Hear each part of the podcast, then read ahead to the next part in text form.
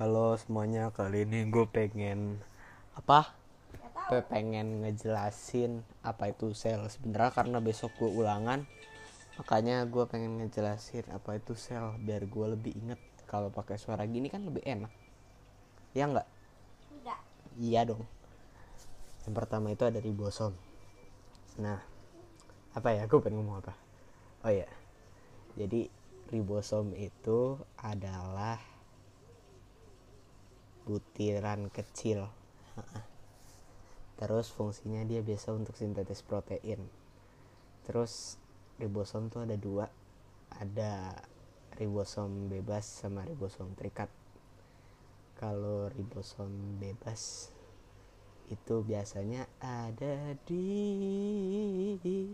di mana? Ada di sekitar membran sel.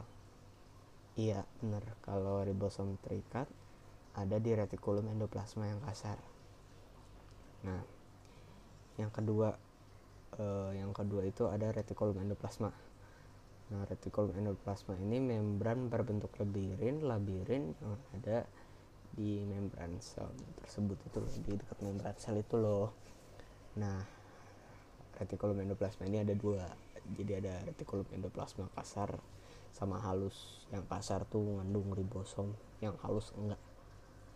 Nah, kalau retikulum endoplasma sendiri itu biasanya buat transportasi intrasel. Terus kalau yang kasar biasanya buat sintetis protein sama kalau yang halus biasanya tuh buat sintetis lemak.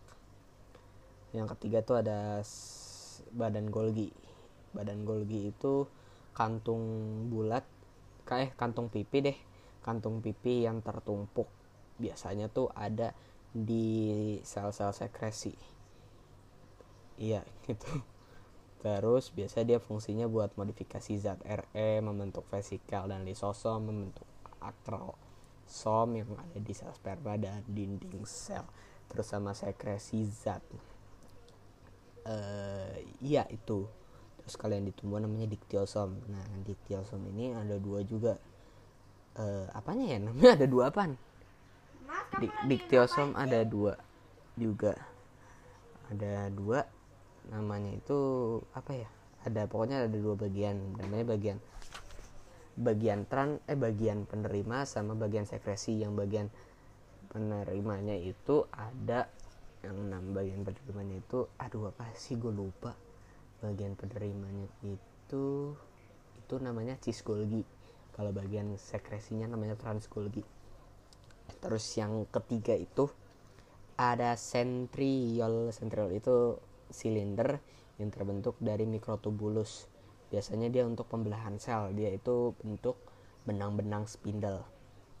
Nah terus yang keempat ini ada namanya lisosom Li- eh eh lima deh. Udah lima ya? Cepet aku tuh lima?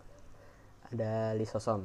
Nah lisosom ini berbentuk seperti vesikel yang mengandung enzim hidrolitik biasanya dia itu buat pencernaan intraseluler, autofag, fagosito- fagositosis, sama autolisis atau sel bunuh diri.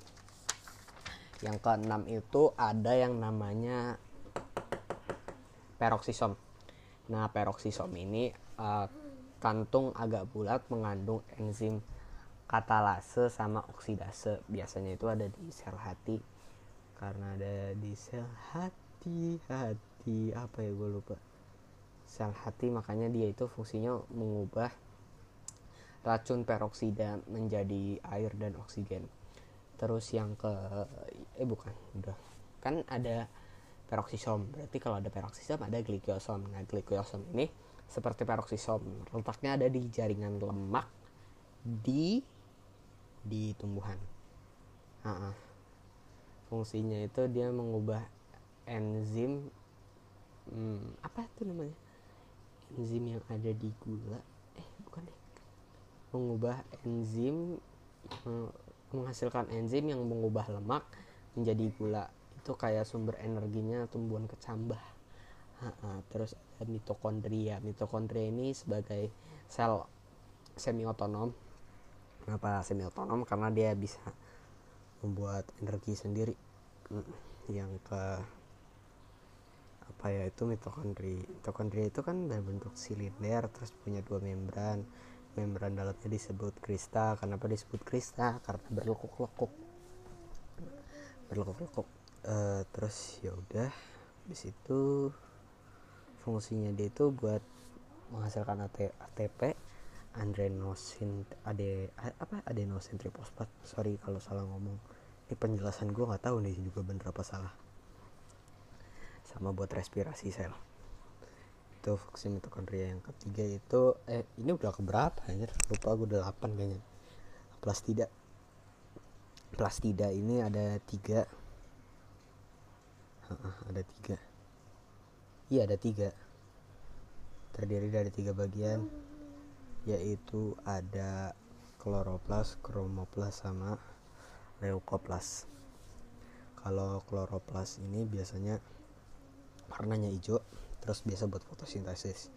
Kalau kromoplas ini mengandung pigmen mengandung pigmen warna. Nah, biasanya tuh warnanya biru, ungu, merah. Gitu. Terus yang leukoplas itu ada amiloplas, protoplas sama eulabioplas itu warnanya putih biasanya buat nyimpan amilum protein sama lemak tergantung namanya kalau namanya amilo amilum proto ini protein. Sama ini ya gitu. Apa kalau elayo itu lemak gitu. Terus yang terakhir ada vakuola. Vakuola ini berbentuk seperti kantong besar yang diselimuti membran tonoplas biasa buat menyimpan senyawa organik nih gini-gini. Terus kalau vakuola makanan biasa untuk mencerna dan mengedarkan hasil dari inti sel pencernaan intrasel terus ada vakuola kontraktil biasa mengatur tekanan osmotik osmoregulator. Tapi itu cuma pada hewan. Mungkin segitu aja penjelasan organel sel. Ini podcast ini gue rekam biar kagak lupa. Dan bisa gue dengerin lagi. Oke deh. Yaudah ntar lanjut ke segmen berikutnya deh Ya di segmen kedua gue bakal ngejelasin apa itu tipe sel. Nah tipe sel ini dibagi menjadi dua. Dia ada prokaryotik sama eukaryotik. Kalau yang prokaryotik itu nggak punya membran inti Terus nggak punya nukleus Terus habis itu contoh organelnya kayak ada dari bosom sama fili, flagella Terus sama mesosom. Nah habis itu eh, contohnya kayak Archaeobacteria sama Eukaryotik. Terus yang kedua ini ada eukaryotik. Eukaryotik ini ini punya nukleus, punya membran inti, ya intinya kebalikannya lah sama prokaryotik tadi. Uh, terus contohnya kayak kromista, jamur, protozoa, plantae, animalia. Ya udah.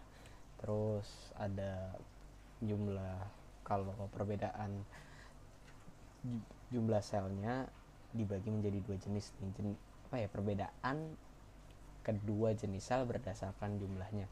Kalau berdasarkan jumlahnya ini ada dua, yaitu ada uniseluler sama multiseluler. Kalau yang uniseluler ini bersalah satu. Habis itu kalau yang multiseluler ini selnya terlebih lebih dari satu dia banyak pokoknya gitu. Terus yang ketiga ini ada yang namanya struktur sel eukariot terus sama fungsinya jadi pertama itu ada membran sel. Membran sel itu adalah membran yang membatasi inti sel dan sekitarnya. Terus membran sel ini tersusun dari senyawa lipoprotein yang bersifat selektif permeable. Nah, di membran sel ini juga ada strukturnya nih. Uh, strukturnya itu yang pertama itu ada lipid. Lipid itu ada di lipid itu ada lagi bagiannya ada fosfolipid bilayer. Karena bilayer ini nggak tahu artinya. Pokoknya ada dua gitu deh, ada dua bagian. Jadi di fosfolipid ada bagian lagi yang namanya kepala sama ekor. Nah, kalau kepalanya ini biasanya ada di luar. Karena kenapa ada di luar? Karena si kepala ini hidro hidrofilik namanya. Ya, hidrofilik. Karena kenapa? Karena kenapa hidrofilik? Karena dia suka air. Nah, kalau yang ekor ini ada di dalam membran sel di dalam membran sel makanya namanya hidrofobik atau kenapa dia di dalam sel? Karena hidrofobik apa itu hidrofobik hidrofobik ya takut sama air makanya dia di dalam terus ada protein. Nah kalau protein ini biasa fungsinya itu untuk biokatasilator sama transportasi lewatnya berbagai materi gitu. Jadi kayak saluran tempat lewatnya berbagai materi gitu terus contohnya itu kayak eh kok contohnya? Ya, terus protein ini ada dua lagi nih ada protein intrinsik sama intrinsik atau integral sama ori eh periferal kalau yang intrinsik itu terdapat di antara eh, fosfolipid. Nah yang periferal ini yang ekstrinsik ini terdapat di permukaan membran. Nah terus yang ketiga ini ada karbohidrat karbohidrat ini berfungsi untuk sebagai pengenal sinyal pengenal pada sel. Nah, contohnya apa contohnya lagi sih? Karbohidrat ini juga ada dua gitu kayak ada glikolipid sama glikoprotein kalau yang glikolipid itu adalah karbohidrat yang berikatan sama si lemaknya. Terus kalau yang glikoprotein ini karbohidrat yang berikatan sama proteinnya. Terus ada fungsi terus kita masuk ke fungsi membran selnya itu. Kalau fungsi membran selnya sendiri itu ada yang satu mengontrol masuk dan keluarnya zat dari, dari sel gitu. Pelindung agar selnya isi selnya itu nggak keluar. Terus kayak reseptor reseptor sel habis itu lokasi aktivitas enzimatik. Terus habis itu ada nukleus. Nukleus itu apa sih? Nukleus itu adalah bagian pentingnya dari sel kenapa bagian penting? Karena dia yang menggerakkan semua metabolisme dari sel gitu deh pokoknya. Jadi nukleus itu terbagi menjadi empat bagian.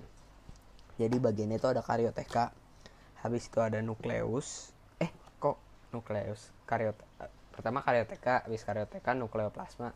Habis nukleoplasma itu ada kromatin. Habis kromatin itu ada yang namanya nukleolus nukleolus. Karioteka itu pembatas inti dengan sitoplasma. Terus kalau yang si nukleoplasma ini plasma intinya. Terus kalau yang kromatin ini materi genetik yang mengandung DNA terus kalau dibelah dia jadinya kalau si kromatin ini kita belah dia bakal ngasilin kok kita belah? Kan yang belah si sel. Oh iya. Jadi misalkan ininya kebelah si kromatinnya dibelah dia bakal ngasilin kromosom terus yang nukleolus atau yang anak inti berbentuk bola dan merupakan tempat pembentukan komponen ribosom Nah, terus fungsinya si nukleus ini mengendalikan proses metabolisme dalam sel, tempat perbanyakan DNA menyimpan informasi genetik dalam bentuk DNA. Terus yang ini hmm, gimana ya menyebutnya? Terakhir ini ada sitoplasma. Nah, sitoplasma ini terdiri atas sitosol sama sitoskeleton. Kalau sitosol ini memiliki beberapa sifat. Ya, ada dua sifat sih sebenarnya. Bukan beberapa, berarti dua dong. Ya. Nah, dia itu ada efek tindal sama efek Brown. Efek tindal ini pokoknya dibentuk dia bakal mantulin sinar cahaya gitu. Terus dia bakal bentuk kerucut gitu, pantulan cahayanya berbentuk kerucut. Terus yang sitoskeleton eh kok sitoskeleton yang efek Brown ini dia yakni gerak partikel yang bentuknya zigzag itu deh. Uh-uh. Terus yang kedua ini ada psikos uh, kan tadi udah tuh beberapa sifat terus kan tadi sitoplasma itu terdiri dari sitosol dan sitoskeleton nah kalau sitoskeleton ini terdiri dari mikro eh dari yang terkecil dulu deh yang terkecil itu mikrofilamen habis mikrofilamen ini mikro eh mikrofilamen habis itu filamen tengah habis filamen tengah ada mikrotubulus nah mikrofilamen ini ukurannya itu 7 nanometer Nah, fungsinya apa sih? Fungsinya tuh buat kontraksi otot, membentuk cincin sama ya udah kontraksi otot sama membentuk cincin. Terus kalau yang filamen tengah ini uh, ukurannya itu 8 nanometer sampai 12 nanometer. Fungsinya untuk menautkan nukleus dan organel. Yang ketiga ini yang paling gede itu ada mikrotubulus. Nah, mikrotubulus ini ukurannya paling gede, makanya ukurannya tuh sampai 25 nanometer.